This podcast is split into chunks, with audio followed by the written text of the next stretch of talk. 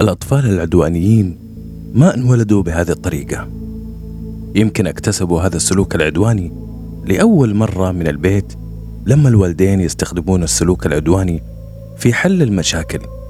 ومن هنا وفي هذه المرحلة المبكرة للطفل إن العنف هو أفضل طريقة للحصول على ما يبغاه. وبالنسبة داخل المدرسة يمثلون تحدي ملموس لمعلمينهم لأنهم يتركون جو من الخوف في داخل فصولهم المدرسية ويثيرون القلق والانزعاج بين زملائهم ويعطلونهم من متابعة واجباتهم المدرسية مثل قصة اليوم الغامضة والغريبة كالعادة. لا تنسى الاشتراك في القناة والإعجاب وتفعيل الجرس ليصلك كل جديد. طبيب نفسي يقول الزيارة الأسبوعية المملة لبيت العائلة أو يمكن أنا الممل حقيقة ما أعرف لكن كيف ما راح أشعر بالملل أمام الحديث المكرر اللي أسمعه كل أسبوع وقدام تلميحات الكل؟ إني أتزوج حتى عيال أخواني صاروا يتكلمون معايا في نفس الموضوع.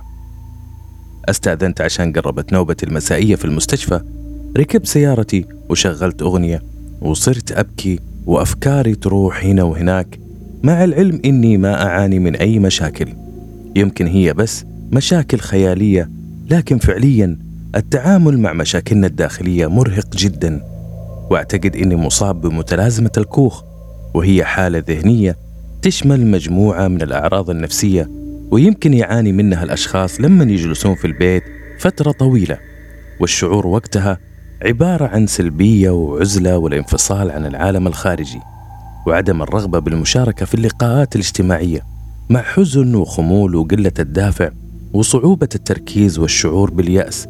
وقلة الصبر وأحيانا العصبية الشديدة وممكن يوصل للاكتئاب. مع العلم لم يتم تصنيف متلازمة الكوخ إنه اضطراب نفسي لكن يقدر الشخص مراجعة الطبيب النفسي والحصول على الدعم اللازم. كذلك عندنا أزمة منتصف العمر وهي مرحلة انتقالية يمر فيها الرجال والنساء وتبدأ من سن 40 سنة إلى 65 سنة.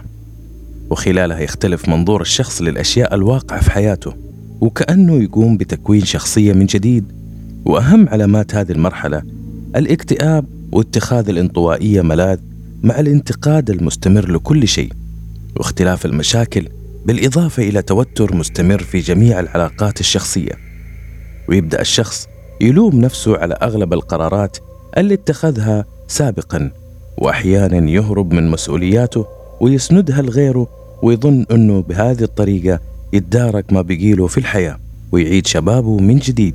وعشان يتجاوز هذه المرحلة بسلام فيتطلب التجديد في حياة الشخص وتعلم مهارات جديدة وممارسة الرياضة والسفر وعمل أنشطة ترفيهية مختلفة. نرجع لقصتنا. يقول الدكتور وصلت للمستشفى ووقفت سيارتي والمكان هدوء وأنا أمشي تجاه المدخل الرئيسي وأخذ نظرة عامة على المبنى وأسلم على اللي أصادفهم من إداريين وعمال نظافة وأحاول أركز على البلاط وأمشي على المربعات شرط ما أدوس على حدودها عشان أربح الجائزة لكن أي جائزة؟ صراحة ما أعرف لكن هذا اللي تقوله لي مشاعري وهي تسكت عقلي وتطلب منه عدم التدخل وإفساد التحدي جلست بعدها في غرفتي ولبست بالطو العمل عشان أبدأ نوبتي المسائية قبل أشوف واحد من الموظفين اللي في الاستقبال وهو معاه رجال وزوجته ويسلم علي ويقول يبغون استشارة في موضوع وقدم لهم الشاهي في مكتبه إلين ما أوصل لأنه يعرف الرجال في وحدة من المجالس أو الديوانيات مثل ما يقولون في الكويت. وطبيب النوبة اللي قبلي مشي من بدري لأنه جاء ظرف خاص المهم تركهم عندي ويوصيني إني أهتم فيهم ويقول الدكتور نحن مو في مطعم يا عزيزي. هذا واجبي منح الاهتمام لكل من يزورني. المهم رحب بالزوجين وطلبت منهم الجلوس وأنا أحاول أقرأ ملامحهم وما كان في شيء ملفت باستثناء مظهرهم الأنيق مثلهم مثل أي زوجين في أواخر الثلاثينيات من عمرهم. سألتهم بابتسامة إيش أقدر أقدم لكم؟ وقال الزوج مباشرة المشكلة يا دكتور في بنتي وعمرها 12 سنة. سألته بحذر. يهمني قبل كل شيء إني أعرف طبيعة حياتك الأسرية والجو العام في البيت لأنه هنا نتكلم عن طفلة تحتاج أن تعطيها الأسرة الحب والرعاية والاهتمام. قل لي مشاكلكم وانفعالاتكم قدام بنتكم؟ وكيف علاقة بنتك مع أخوانها وأخواتها؟ وكمان كم سؤال يدور حول نفس المحور لأنه مشاكل الأطفال اللي توصل لي غالبا ترتبط بمشاكل الزوجين لكن ردة الزوجة باستنكار وكأن سؤالي هذا تهمة وتبغى تبعدها عن أسرتها. تقول عائلتي متحابة نعيش حياة هادئة بعيدة عن المشاكل وهذا الشيء يخلينا نستغرب كثير من تصرفات بيسان اللي ما تتوافق أبدا مع بيئتها أو حتى سنها الصغير وكمان عندها أخت أصغر منها اسمها ليال عمرها عشر سنوات وهي بنت طبيعية لحسن حظنا. يقول الدكتور ابتسمت وأنا أسمع اسم بيسان اللي أعتقد أنه مميز مع العلم أجهل معناه راح أعرف المعنى بعدين. عموما اسم بيسان يعني الشيء الذي لا مثيل له وكمان اسم لنوع من النباتات النادرة اللي تنتشر في أجزاء من المملكة العربية السعودية وما حولها. وهو واحدة من أقدم مدن فلسطين ويعتقد أن الاسم مشتق من اللفظة الكنعانية بيت شان ومعناها بيت الآلهة أو بيت السكون. المهم يقول الدكتور أثار كلام الزوجة اهتمامي خاصة إنها وصفت أختها بكلمة طبيعية وهذا يعني إنه بيسان ما هي طبيعية. لكن فضلت السكوت وإني ما أسأل أي سؤال إلين أسمع القصة كاملة. كملت الزوجة تقول دكتور بنتنا بيسان طفلة هادئة وطالبة متفوقة في دراستها وعلى قدر كبير من الجمال لكن ولكن شريرة. يقول الدكتور ما سمعت أحد يوصف طفلة بهذا الوصف الغريب قبل كذا لكن فضلت ساكت ومستمع وتكمل الزوجة ترتكب أفعال مرعبة حتى صرنا كلنا نخاف منها. ونتساءل لو كبرت ودخلت مرحلة البلوغ إيش راح تسوي؟ طبعا الدكتور سأل إيش الأفعال الشريرة هذه؟ وعلى أي أساس وصفتيها بالشر؟ يمكن أنانية منها. لأنه كل طفل يمكن يمتلك بعض الأنانية وهنا يجي دور الأب والأم في التوجيه. قاطعتني الزوجة وقالت دكتور لو سمحت اسمع القصة ولا تقاطعنا. المشكلة أنه غالبية الحالات اللي تمر علينا كطبيب يشوفونها الناس مشاكل حياة أو موت وبالنسبة لي أشوفها مجرد أمراض نفسية عادية. كل الموضوع علاج دوائي وبس وهذا أمر طبيعي بالنسبة لأي طبيب يعالج عشرات المرضى يوميا. يستعجل أحيانا في التشخيص وهذا يحطه في حرج قدام الناس مثل اللي حصل قبل شوية. سكت شوية علشان أتجاوز الموقف خرجت الزوجة ملف صغير من شنطتها وحطتها قدامها وتقول إنها رسومات بيسان لقتها بعد التفتيش في أغراضها. وودي إنك تشوفها. لبست نظارتي وفتحت الملف وكان في كذا رسمة أتصفحتها وعيوني تتوسع من الدهشة تدريجيا لأن اللي شفته امرأة مقطوعة الرأس يخرج الدم منها بغزارة. ورجل أمتلى جسمه بطعنات الخناجر حتى صار ينزف من كل مكان. رسومات كثيرة محورها العنف والدم والقتل. صحيح أن الرسومات ما توحي بأي موهبة فنية لكن كانت مرعبة. ولو سألنا عن عقل الطفلة اللي رسمت بإيش تأثرت بالضبط عشان يطلع لنا خيال بهذه البشاعة. طلعت في الأبوين بهدوء وبديت أفهم المشكلة وسألت. واضح أنه بنتكم تحب العنف والبشاعة ويمكن تقرأ قصص ولا تتفرج أفلام أو مسلسلات فيها هذا التأثير. الوصول لقصص وأفلام الكبار ما صار شيء صعب على أي أحد في هذا الوقت. ردت علي الزوجة بتوتر. المشكلة إنه بنتي ما كفتها الرسومات البشعة. كمان تمارس أعمال شريرة. هنا قال الدكتور بقلق لا تقولين آذت أحد. ردت مباشرة نعم. من الأشياء اللي سوتها مع خالتها كانت المسكينة نايمة في يوم من الأيام في واحدة من غرف البيت. وقت الزيارة الأسبوعية دخلت عليها بيسان وركلتها في بطنها بكل قوتها أكثر من مرة مع العلم أنه خالتها كانت حامل في الشهر السادس. وهذا الشيء تسبب بنزيف حاد أدى لإجهاض حملها وعشان هذا السبب صارت هزة قوية في محيط العائلة. وكان زوج أختي راح يفتك ببيسان لو ما قاموا الكل يقنعونه ويهدونه ويذكرونه إنها في النهاية طفلة. مع العلم الشيء اللي سوته ما يدل على إنها طفلة. يقول الدكتور ليش سوت بنتكم كذا؟ قالوا ما في أي سبب. وقالت الزوجة إنه خالتها تحبها كثير وما قيد زعلتها في يوم. وهنا تكلم الزوج هذه ما هي الحادثة الأولى لها. قبلها قامت بيسان بضرب صديقة أختها ليال اللي جات زيارة في يوم من الأيام بعصاية غليظة فجرت راسها وطلعت دمها ولك أنت تتخيل الصدمة اللي كنا فيها ولا اللي كانوا فيها والدينها. والموضوع أخذ مننا كثير علشان نعتذر على اللي حصل عشان يسامحونا. الجميع وقتها سكت وأنا أفكر في اللي قالوا لي ورجع الزوج يكمل وكأنه نسي شيء عشان يضيفه للقصة. بالمناسبة يا دكتور إحنا على درجة كبيرة من الثقافة والوعي وما قيد ضربنا بيسان على كل اللي سوته. وأنا شخصيا قريب جدا منها وأحاول أكون صديقها لأني أعرف تماما أنه العنف والرقابة الدائمة والقسوة ما راح يعلم الطفل الصح والخطأ بالعكس راح يتعلم الخوف من الحياة وراح يخفض راسه ويخسر كل معاركه قبل يبدأها. علشان كذا حاولنا نتكلم معاها بعقلانية ومنطقية أكثر من مرة عشان نفهم أسباب هذه الأفعال الشنيعة فعلا. لكن فضلت تقول إنها نفسها ما تعرف ليش سوت كذا. كل ما في الموضوع الرغبة الشديدة والسعادة إنها تمارس هذه الأمور الشيطانية وما تنتبه للي سوته إلا لما تشوف النتائج. وقتها تنهار وتبكي وتحزن وتطلب مننا نسامحها قبل ترتكب مصيبة ثانية. يقول الدكتور سكت شوية من الوقت ومتأمل كلماته الجميلة اللي قالها في بداية كلامه لأنه فعلا ما شفت بنت قريبة من والدها إلا كانت حالتها النفسية مستقرة. إيش ما كانت ضغوطات الحياة عليها وغالبا البنت المحطمة نفسية تكون زي كذا بسبب عدم وجود دور الوالد في حياتها أو لأنه قاسي القلب. تجاوزت كل الخواطر عشان أرجع للموضوع فسألتهم في أي سن بدأت بيسان تسوي كذا. ردت الأم من سنة أو أكثر. وقبل كذا كانت بنت عادية وما في أي شيء يستحق الذكر عشانه. والحادثتين اللي قلت لك عليهم كمان في حوادث مثلها متفرقة تتعلق أغلبها بتعذيب وقتل الحيوانات البريئة للأسف. حتى صرنا نراقبها طول الوقت وما نتركها إلا وقت النوم ورغم كذا ما قدرنا نوقفها عند حدها.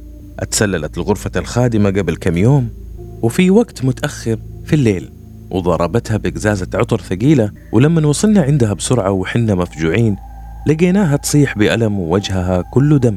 وقتها هربت بيسان لغرفتها لما شافت الشيء اللي سوته. قال الدكتور بقلق أكيد أنكم خايفين من العواقب الجاية.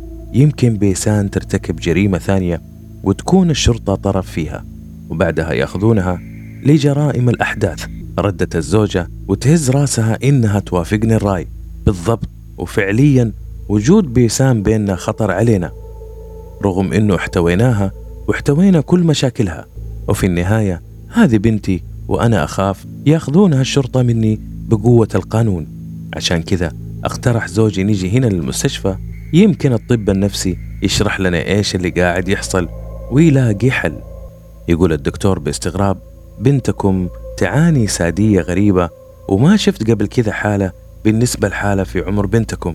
السادية اضطراب نفسي يميل المصاب لتعذيب الآخرين بطرق مختلفة مثل الضرب المبرح أو العض أو الوخز بالإبرة أو حتى بالشتم كنوع من الأذى النفسي للعلم السادية أنواع والسادية الإجرامية تعد الأبشع على الإطلاق وتمارس من خلالها أفعال شديدة الألم والضرر تجاه الضحايا ويمكن تؤدي إلى الموت. نرجع لقصتنا. الغريب إنها ما تخاف عواقب أفعالها.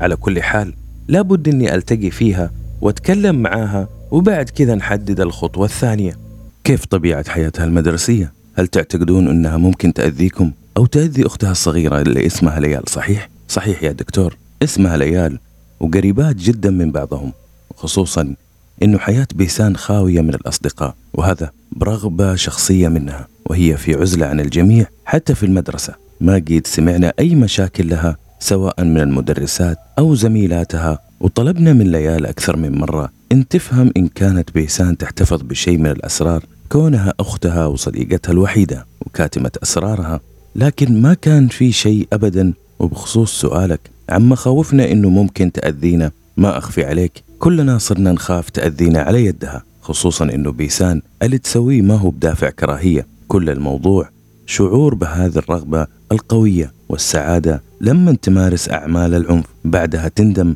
لما تشوف نتيجة أفعالها مع وعودها المستمرة اللي ما عمرها صدقت فيها. يقول الدكتور بعد تفكير وهز راسي بالنفي ما أعتقد إنها راح تضر أمها أو أبوها لأنه ما هو من مصلحتها وهنا أتكلم عن احتياجها لكم ولو صار لكم أي ضرر راح تصير يتيمة وما في أحد يعيلها ويهتم فيها وما حد راح يعرف مصيرها وهي في عمر يسمح لها تستوعب هذا كله. أما بالنسبة لأختها الصغيرة هذا احتمال جائز. سكت الزوجين وهم يفكرون في كلامي. بعدها قال الأب وكأنه غير الموضوع. بالمناسبة يا دكتور ما راحت من بالنا فكرة أنه تكون بنتنا متلبسة بالجن مثل ما توقعوا بعض الأقارب وكمان ما يمكن إسقاط كل شيء على الجن وأنا ما ألجأ أبدا للغيبيات إلا وقت تزول كل الأسباب العلمية. ابتسمت وأنا أوافق الرأي ويأكد وجهة نظري لكن ما عقبت على كلامه وأنهيت اللقاء بطريقة لبقة لما قلت لهم يجيبون بيسام معاهم المرة الجاية وأعطيتهم مواعيد عملي في النوبات المسائية لأنه أنسب لهم والجو العام يكون هدوء. غادروا مكتبي وأنا قضيت الأيام الجاية مع صديقي الصدوق الاكتئاب وأحاول أسلي نفسي بقراءة كم كتاب وحاط في اعتباري إني أعيش أيامي كلها بهذه الطريقة أغلب الظن وما راح يكون معايا إلا القصص الغريبة والحالات النادرة اللي أنشرها لكم من وقت للثاني. بعد أيام قليلة زارني الزوجين في نوبة المسائية. في البداية ما تذكرت تفاصيل قصتهم وأعطوني شوية معلومات عن الحوار السابق وأنا أشوف وراهم بنت رقيقة الملامح نحيفة هذه بيسان وتحمل نظرات الأطفال البريئة اللي مستحيل تصدق إنها ارتكبت وسوت فعلت كل هذا. رحبت فيهم جميعا وابتسمت وأنا أطلب من بيسان الجلوس وأبوها وأمها ينتظرون في الخارج ويقفلون الباب وراهم والتفت جهتها وأقول لها بهدوء إنها في مستشفى الطب النفسي بسبب قلق والدينها عليها وخوفهم عليها وسألتها إن كانت تفهم مهمة الطبيب النفسي وحركت راسها بقلق وإيجاب في نفس الوقت. دخلت في الموضوع على طول وأسألها عن سبب ارتكابها للأفعال العنيفة والمروعة وقلت لها تتكلم باسترسال عن حياتها واهتماماتها ودراستها. وكيف تقضي أوقات فراغها وهي تجاوب وتتكلم بتوتر ملحوظ ومستمر من غير ألاحظ أي شيء في كلامها غريب. تفكر وتتكلم مثل أي طفلة في عمرها وما في شيء أثار تساؤلاتي في تعاملها المباشر معايا. وهذا الشيء خلاني في حيرة شديدة تجاه الكلام اللي سمعته من أبوها وأمها واللي شفته بنفسي من بيسان. صحيح إننا نتكلم عن فترة قصيرة قضيتها معاها لكن كانت كافية لطبيب نفسي عشان يقيم المريض ومعرفة طبيعة الشخصية خاصة لو كان في هذا السن صغيرة. في النهاية طلبت منها تنتظر في الخارج وطلبت الوالدين وقلت لهم إنه كل اللي نقدر نسويه حاليا إشراك بيسام في أنشطة اجتماعية زي الحملات التطوعية وتطعم الحيوانات المشردة أو تتصدق على الفقراء وهذا كله يتم تحت إشراف مباشر منكم. ونأمل أن تتغير هذه السلوكيات تغيير إيجابي وجذري في شخصيتها بعد شهور ويمكن أكثر من الصعب تحديد فترة زمنية للعلاج. وانتهى اللقاء وظنيت أني لقيت الحل المناسب وغالبا ما راح ألتقي بأفراد الأسرة مرة ثانية لكن كنت مخطئ للأسف. بعد أسابيع قليلة زارني الأبوين في الفترة الصباحية ومعهم بيسان وكان التوتر واضح عليهم ويشير الأب لبيسان بغضب وكأن الكيل طفح منها ويقول بحدة اتصلت بصديقي في المستشفى وعرفت إنك موجود اليوم. في هذا الوقت لأنه ما ودنا نقابل دكتور غيرك عشان نقول له القصة كاملة من البداية وجيناك مسرعين بعد ليلتين كارثية. يا دوب نامت عيوننا فيها. دكتور بيسان ارتكبت جريمة مخيفة ثانية. أتعلمت كيف تصنع السم من واحد من المواقع الإلكترونية. تخيل يا دكتور كمان حطت السم في كيكة عيد ميلاد أختها ليال. يقول الدكتور انتفضت في مكاني.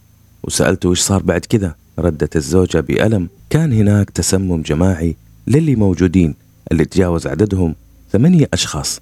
بس لحسن الحظ أنا وزوجي ما أكلنا منها. واستوعبنا الموضوع بسرعة.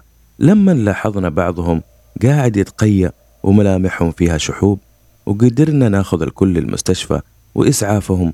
ولحسن الحظ مرة ثانية ما حد عرف بالموضوع واعتقدوا إنها مجرد كيكة احتوت على مادة فاسدة. أو منتهية الصلاحية وهذا خلاني أصفع بيسان لأول مرة في حياتي لما اعترفت. بعد ما حاصرتها بالأسئلة والشكوك قلت وأنا متفاجئ هذا يعني أنه كان في نيتها قتلكم ردت الزوجة بانفعال شديد نعم يا دكتور. وأنت اللي كنت تظن. أنهيت المشكلة لما قلت لنا المرة اللي فاتت ضرورة إشراكها في الأعمال الخيرية وإنها ما راح تضر أبوها وأمها مثل ما قلت.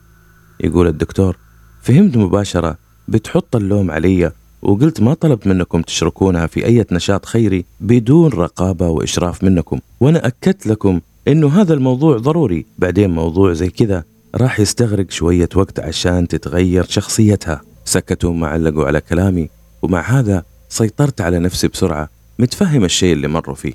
وهنا قلت بجدية ما توقعت أنه تسوء الأمور إلى هذا الحد. بنتكم قفزت لمستوى ثاني من الشر والحق يقال ويمكن إشراكها في الأنشطة الترفيهية والاجتماعية والخيرية. ومراقبتها طول الوقت ما هو الحل المناسب مع هذه المستجدات الأخيرة. عموما أنا أشوف من الأفضل خلوها في المستشفى فترة. على الأقل راح تكون تحت رقابة دائمة. يمكن ما راح تقبلوا بهذا الحل لكن أفضل بكثير إنك تجي مرة ثانية مجبور وبأمر من القضاء وأقولها لكم بصراحة. ما أعرف كم من الوقت راح تفضل بنتكم عندنا. يمكن تطول. طلبت من الأب إثباته وإثبات بيسان الشخصي عشان يتم تسجيلهم في سجل المستشفى. وقلت للأبوين يرجعون البيت ويجيبون أغراض بيسان لأنها راح تكون نزيلة في المستشفى. ولما راحوا طالعت في بيسان وقالت بصوتها الطفولي أحتاج أجلس هنا أطول فترة ممكنة ما أبغى أرجع البيت وما أعرف إيش الجريمة اللي راح أرتكبها لو فضلت هناك. قلت بهدوء أنت خطيرة جدا يا بيسان. وما نقدر نتنبأ باللي راح تسويه. أنت مصابة بسادية غريبة وتملكين شجاعة متهورة ومجنونة. ما شفت زيها في حياتي. والمشكلة ما أعرف كيف أبدأ معاك العلاج. يمكن نعزلك أول شيء عن باقي المرضى. في غرفة ما تحتوي أي شيء عشان ما تستخدمينها وتأذين أي أحد من المرضى. وراح أحط لك جدول مليان أثناء وجودك في المستشفى مثل القراءة والتلوين وإطعام الحيوانات الأليفة ومساعدة المرضى. كل هذا تحت إشرافنا وبرقابة صارمة ويمكن تحتاجين بعض الأدوية النفسية. على كل حال راح توضح الأمور أكثر وإنت تحت ملاحظتي المستمرة. كنت أقول هذا الكلام بأبسط طريقة ممكنة عشان يستوعبها عقلها الصغير وكأني بدأت أشك إنها تحمل عقل طفل. رفعت سماعة التليفون مباشرة وأنا أطلب من واحدة من الممرضات تيجي وتاخذ بيسال لمكانها الجديد في المستشفى. وفضلت وحدي مستغرب ومصدوم كيف بنت هزيلة ورقيقة الملامح تسوي جرائم يقشعر لها البدن كبارا وصغارا. وأنا واثق ما صادفت أبدا حالة بالطريقة هذه في حياتي. كنت أظن إنها مصابة بالسادية لكن تصرفاتها تبين أكثر من كذا. هذه شخصية سيكوباثية وهذا يعني إنها تحاول تخدعني بتظاهرها بالضعف والحزن السيكوباثية أو الاعتلال النفسي اضطراب يجعل من الشخص عدوا للمجتمع يمارس الخيانة والغدر والكذب والسرقة والتلاعب بالآخرين. كل هذا عشان يوصل لمبتغاه مع افتقاد مشاعر التعاطف اتجاه الضحايا. والمشكلة في هذه الشخصية إنه صاحبها قادر على التعامل بوداعة ولطف مع الناس فيكسب ثقتهم وتعاطفهم بسهولة وهذا الشيء يسهل له ارتكاب كل جرائمه. المهم بعد حوالي شهر من هذه الحادثة ما توقف الزوجين من زيارة بيسان وما لفت انتباهي أي شيء غير عادي. في حياتها اليومية كانت تمارس حياتها طبيعية هادئة تقرأ قصص رومانسية وإنسانية أخترتها لها بنفسي. كل هذا ومعاها دميتها اللي جاء فيها أبوها وقال إنها تحبها وما تتخلى عنها أبدا. المهم طلبت منهم يخلونها في المستشفى شهر إضافي عشان الرقابة وأدرس حالتها أكثر. يمكن أفهم طبيعتها ويمكن في شيء تخفيه عننا. كنت أشوف بس ملامح الحزن عليها وكأنها تشيل على صدرها هم كبير وهذا الشيء أثار عندي تساؤلات كثيرة. حتى حسيت اللحظة إنها تعيش في مجتمع كئيب جدا. ولو كان يسمح لي كطبيب نفسي إضافة دواء الحضن لقائمة الأدوية راح أحضنها وبعدها أرجع وأقول إنه طبيعة الشخصية السيكوباثية تحاول كسب ثقتنا عشان تعمل كارثة جديدة. وهذا التناقض أصابني بحيرة شديدة وخلاني أفتح ملف بيسان وأحاول أستذكر كل التفاصيل وأقضي أيام طويلة حتى وقت وجودي في شقتي. أحاول أفهم أبعاد وخبايا هذه القصة الغريبة إلى أني انتبهت في بعض الحقائق اللي غابت عني وحتى عن والدينها. فبدأ يتشكل في ذهني وببطء شديد استنتاج جدا غريب يقلب حال هذه العائلة رأسا على عقب. ويكشف لنا حقيقة مرعبة لكن أحتاج الإجابة على بعض الأسئلة وهذا يتطلب مواجهة بيسان في بعض الأمور عشان أتأكد من نظريتي. طلبت من الممرضات يجيبون بيسان مكتبي وبعد مرور أكثر من شهر ونصف في المستشفى ولما دخلت مكتبي وجلست قدامي صرت أفكر في استنتاجي وأنا أطالع فيها حتى صارت قلقانة وأنا أطالعها. وجهت لها سؤال صادم وكأنه ما توقعته أبدا لكن الإجابة شفتها واضحة على ملامحها اللي ظهر عليها الارتباك والخوف. يبدو أن استنتاجي صحيح وللخبرة دور مهم في هذه الأمور اللي يمكن ما راح ينتبه لها طبيب نفسي مبتدئ أو يمكن أحمل قدر من الذكاء من غير ما أعرف. ما يهم لازم أكمل وأتأكد من نظريتي. إيش هو السؤال اللي وجهته لبيسان راح نعرفه بعد شوية وكمان ما اكتفيت بكذا كثرت عليها الأسئلة واتهامات ورا بعض إلى درجة إنها تجمدت قدامي عشان صرامتي وقوة حجتي اللي ما راعيت فيها مشاعرها وصغر سنها. كل هذا علشان غرض راح أعلنه بعدين. استسلمت وانهارت وبكيت وبدأت تقول الحقيقة كاملة والحقيقة مثل ما توقعتها. نعم مثل ما يقال غياب البستان تعود الشجرة إلى شكلها الطبيعي وهذا اللي خلى بيسان ترجع لطبيعتها أخيرا. أدري أنه اللي أنا قاعد أقوله ألغاز لكن الجواب راح يوضح في الجاي. في نفس اليوم اتصلت بالأب وطلبت منه يجي بكل أفراد الأسرة الصغيرة للضرورة القصوى وهو وزوجته وبنتهم. ليال اللي ما قابلتها للحين وكان يماطل عشان يفهم سبب الاستدعاء. لكن كنت صارم وحازم معاه راح يعرف كل شيء لما أشوفهم. بعد ساعة أو أكثر كان الزوجين قدامي مع حضور ليال اللي بدت رقيقة وهشة وتشبه في ملامحها بيسان بدرجة كبيرة إلا إنه أصغر منها بسنتين. طرحت على أفراد الأسرة أسئلة عادية وبعد كذا وجهت أسئلة الليال وكانت تجاوب بطريقة رقيقة تأسر القلوب مثل باقي الأطفال. وقتها رميت قنبلة ما توقعها أحد وقلت بوضوح وثقة عرفت أنه أنت ورا كل هذه الأحداث البشعة اللي حصلت. يا ليال أنت اللي قمتي بارتكاب كل هذه الجرائم لكنك اتهمتي بيسان وأجبرتيها إنها تأخذ جرائمك على نفسها. وإن تعترف إنها ورا كل شيء وهذا الشيء بعدك تماما عن الصورة وخلى الأنظار تتوجه لأختك المسكينة. الغريب إنه العيال ما اهتزت أبدا وما شعرت بأي توتر. ما في أحد يتم اتهامه بارتكاب جرائم كثيرة من غير ما يهتز في مكانه. فما بالكم بطفلة في العشرة من عمرها؟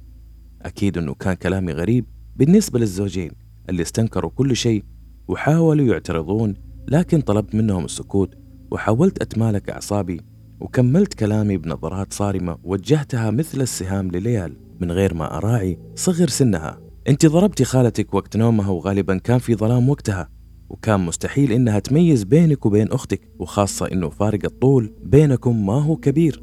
وارتكبتي جريمة ثانية مع الخدامة وفي الظلام. وقت نومها وبسبب صدمة الموقفين والإصابات الخطيرة اللي تعرضوا لها كان صعب عليهم يعرفوا الفاعل الحقيقي وحتى حادثة ضرب صديقتك اللي زارتك في البيت قالت لي بيسان كل التفاصيل. لما كنتوا تلعبوا في الظلام واحدة من الألعاب اللي أبغى أقوله كل اللي سويتيه كنت متسترة في الظلام ومستحيل يكون هذا صدفة ومع أوامرك وتهديدك لبيسان عشان تعترف إنها السبب في هذا كله صدقوا كلامها وصارت هي المتهمة. ما هو أنت ولما حطيت السم اللي سويتيه بنفسك في كيكة عيد الميلاد سويتي كل شيء بطريقة تسمح لك بالإفلات واتهام أختك اللي صارت تخاف منك مثل الموت نفسه وتسوي كل اللي تطلبينه منها عشان تتقي شرك بعد ما شافتك قوية وتخوفين وحتى أبوك وأمك والشرطة نفسهم ما يقدرون يوقفونك. يمكن ما نلومها على هذا لأنه الكبار يمكن يشعرون بنفس الرهبة اتجاه بعض المجرمين. عشان كذا نشوف ما في أحد يشهد ضد مجرم في بعض المحاكم خوف من الانتقام مع العلم أنه الشهادة ضده تسجن لسنوات. المهم فضلت ليال تسمعني بكل هدوء وصمت وكأن الموضوع ما يعنيها. وهذا فعلا غريب ما في أحد يتحكم بأعصابه بهذه القوة. ولازم نعرف إنه نتكلم عن طفلة عمرها عشر سنوات. أتكلمت الأم فجأة إيش هذا الكلام يا دكتور؟ أنت طلبتنا عشان تقول لنا هذا الكلام الفاضي؟ ليال مثال للهدوء والأدب والاستقامة. المشكلة تخص بيسان. هنا قاطعتها بالضبط. هذه صفات الشخصية السايكوباثية إنها تكون للكل طبيعية جدا. وأحيانا البعض يعتبرونها قدوة لكن في الحقيقة تتخبى وراء هذا القناع. تراجعت الأم وانكمشت في مكانها وواضح عليها الحيرة وكملت بحزم وأدري هالكلام بيسبب ارتباك للأبوين. عرفت شخصية بيسان ودرستها في المستشفى. ما عندها أبدا صفات الشخصية السيكوباثية. بالعكس هي ضعيفة ومهزوزة طوال الوقت وبصورة مستحيل تخدع طبيب نفسي. وهذا الشيء خلاني أفتح ملفها وأدرس حالتها بدقة أكثر ومتأكد أنه في بعض الأمور غامضة علي. لازم أفهمها واسترجعت تفاصيل الجرائم اللي يفترض بيسان سوتها. وانتبه إنها كلها حصلت في الظلام. وقت غياب الرقابة عليها مثل ما حصل في حفلة عيد الميلاد. وطرح تساؤل ثاني ليش بيسام ما ارتكبت أي أفعال إجرامية في المدرسة وهي بعيدة عن ليال وهناك الرقابة أقل بسبب كثرة الطالبات. ما أعطيت مجال للأبوين أنهم يجاوبوا وجاوبت أنا بثقة. والسبب ببساطة أنه بيسان وليال في مرحلتين دراسية مختلفة وفي مدرستين مختلفة بحكم فارق السن بينهم ما تقدر ليال تسوي أي شيء وتحطه على أختها. كنت أتكلم وأقول وأنا أراقب ردود أفعال ليال اللي فعلا أثارت استغرابي لأنه فضلت واقفة بهدوء وثبات وكأن الموضوع ما يعنيها. هنا قالت الأم بنبرة شك يا دكتور مستحيل يكون كلامك صحيح. لا تنسى حادثة التسمم في عيد الميلاد لأنه ليال نفسها تسممت معقولة تقتل نفسها؟ قلت لها بصراحة. هذه النقطة الوحيدة اللي عجزت أفهمها. التفتت الأم على ليال وتسألها بقلق. الكلام اللي يقول الدكتور صحيح. هزت ليال راسها بالإيجاب بهدوء غريب جدا وأثار فضولنا كلنا. صار المكان صامت فترة طويلة من قوة المفاجأة. والزوجين يطلعون في بنتهم بشرود ذهني. هنا الأب حاول يمسك نفسه ويتذكر ويقول دكتور ما تلاحظ أنه ليال ما تحس بالخوف أبدا وهذا يخليني أنتبه لحقيقة ما أعرف كيف ما جات على بالي طوال هذه السنوات. ليال ما تخاف من شيء أبدا لا الظلام ولا الحشرات ولا أي شيء يخوف الأطفال اللي في سنها. أتذكر إنها جلست تشوف فيلم في يوم في صالة البيت وكانت كل لقطات الفيلم ما تناسب الأطفال لأنها كانت تحتوي على مقاطع مرعبة لكن ليال ما تأثرت ولا اهتزت أبدا. ولما غيرت القناة زعلت واعترضت. وهذا واحد من المواقف الكثيرة ما انتبهت وركزت لها. مع أشغال الحياة فعلا أقدر أكد لك إنه بنتي ما عمرها خافت في يوم. وفي هذه اللحظة التفتت زوجته عليه وعيونها فيها الصدمة وكأنها انتبهت لهذه الحقيقة الآن. هنا الدكتور يقول لحظة كلامك يعني إني مخطئ في استنتاجي لأن الشخصية السيكوباثية عندها مخاوف مثل كل البشر. أقلها الخوف من أنه أحد يكتشفها. لكن ليال كسرت هذه القاعدة ومستحيل يكون هذا طبيعي. شوفوها الآن بعد ما عرفنا كل شيء. واقفة قدامنا بكل بساطة. ولا تفكر حتى باللي سوته وهذا تناقض في الطبيعة البشرية. قمت من مكاني ومشيت إلى عند ليال. سألتها بهدوء كيف يحصل كل هذا من غير ما تشعري بالخوف من أفعالك السيئة اللي سويتيها؟ جرائم ما يغفل عنها القانون. ردت ببراءة ما هي مصطنعة أنا ما شعرت بخوف في حياتي كلها ولا أعرف معنى أنه يخاف الإنسان. كان كلامها يكفي أنه نقعد نطالعها لدقايق ولا قدرنا نعلق عليها. كيف يمكن لإنسان ما تمتلكه مشاعر الخوف من أي شيء؟ لكن لحسن الحظ إني على قدر كبير من الاطلاع. ما هو بس دكتور نفسي وهذا خلاني أطالع في سقف الغرفة وأطلب من الكل الهدوء عشان أحاول أتذكر شيء جدا مهم. بعدها قلت ما كنت أعتقد إني راح أشهد يوم زي كذا. أفتكر إني قريت قبل سنوات عن حالة جدا نادرة لسيدة ما تعرف الخوف أبدا لأسباب طبية متعلقة بخلل في الدماغ وهذا اللي أكدوه الأطباء بعد ما فحصوها. هل ممكن تكون حالة ثانية هنا؟ والفرق إنه ليال تعاني اضطراب نفسي شديد الخطر وهو السيكوباثية. لكم أن تتخيلوا شخص خطير يعاني هذا الاضطراب النفسي وما يشعر بالخوف من أي شيء في نفس الوقت. مو متأكد من كلامي لكن كل اللي أشوفه يأكد كلامي. لازم أبحث وأتحقق أكثر لأنه مثل هذه الحالات ما نشوفها كل يوم. بنتكم راح تخضع لبعض الفحوصات عشان أتأكد من كلامي. حالتها استثنائية صعب نتكلم عنها ونتوقع مصيرها الآن. عشان كذا لازم تكون تحت المراقبة المستمرة ولو كبرت في السن راح تكون أكثر خطورة. إلا لو عالجنا اضطرابها السيكوباثي ولا أدري إذا نقدر مع حالتها الغريبة راح أبذل قصار جهدي. طلعت في ليال وقلت هذا اللي يخوف بيسام منك. أنت بالنسبة لها شخص خارق ما يخاف شيء أبدا. عشان كذا تسمع منك وتتحمل أي شيء أنت تسوينه. كل هذا عشان ممكن تنتقمين منها. وعشان كذا تتمنى تكون بعيدة عنك لأطول فترة ممكنة. على فكرة اعترفت وقالت لي كل شيء لأنها حست بالأمان. الشعور بالأمان يعطي الشخص القوة ويضعف عدوه قدامه. واعتقد فهمت ليش سممتي نفسك في الحفلة. سويتي كذا على أمل إنك تجربين الخوف في هذا الشيء، على أمل إنك تجربين الخوف في الشيء هذا، لو أدى لموتك صحيح؟ هزت ليال راسها وتوافقني الكلام وهي تقول لأني أسمع عن الخوف وأشوفه في ملامح الناس من وقت للثاني، طيب ليش ما أشعر فيه؟ عشان كذا حطيت السم في كيكة عيد الميلاد. وحاول أقتل الكل. عشان أستمتع بهذا الشيء. مع تعريض نفسي للخطر يمكن أشعر بالخوف ومع هذا ما شعرت بأي شيء من الخوف.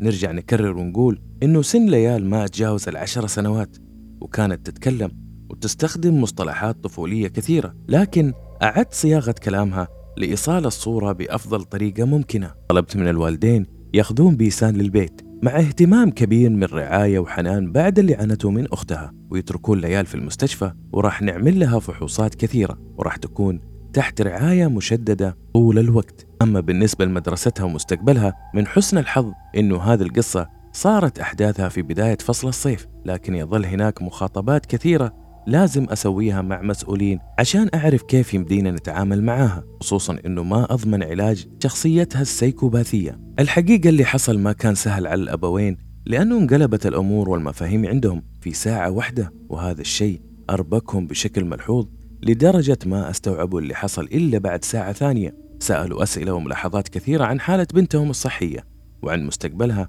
وأنا أجاوب برحابة صدر وأكد لهم إني راح أسوي كل شيء عشان علاجها حتى لو وصل الموضوع توصيل العلاج في الخارج هذا لو كان في علاج لحالة زي كذا أقدر أقول إني قفلت صفحة هذه القصة بعد ما اكتشفت ملابساتها لكن وفي نفس الوقت ما أقدر أجزم وضع ليال. نتكلم عن حالة طبية ما درسها العلم وما قال أشياء كثيرة عنها. حالة عن إنسان لا يعرف الخوف ومصاب باضطراب الشخصية السيكوباثية في نفس الوقت. أتمنى أني أقدر أنهي الرعب والتوتر اللي عاشته هذه الأسرة الصغيرة طوال الفترة الماضية. من كتاب حالات نادرة للدكتور عبد الوهاب السيد الرفاعي. كان معكم صالح بن عبد الله من قناة القهوة السوداء. كونوا بخير. في أمان الله.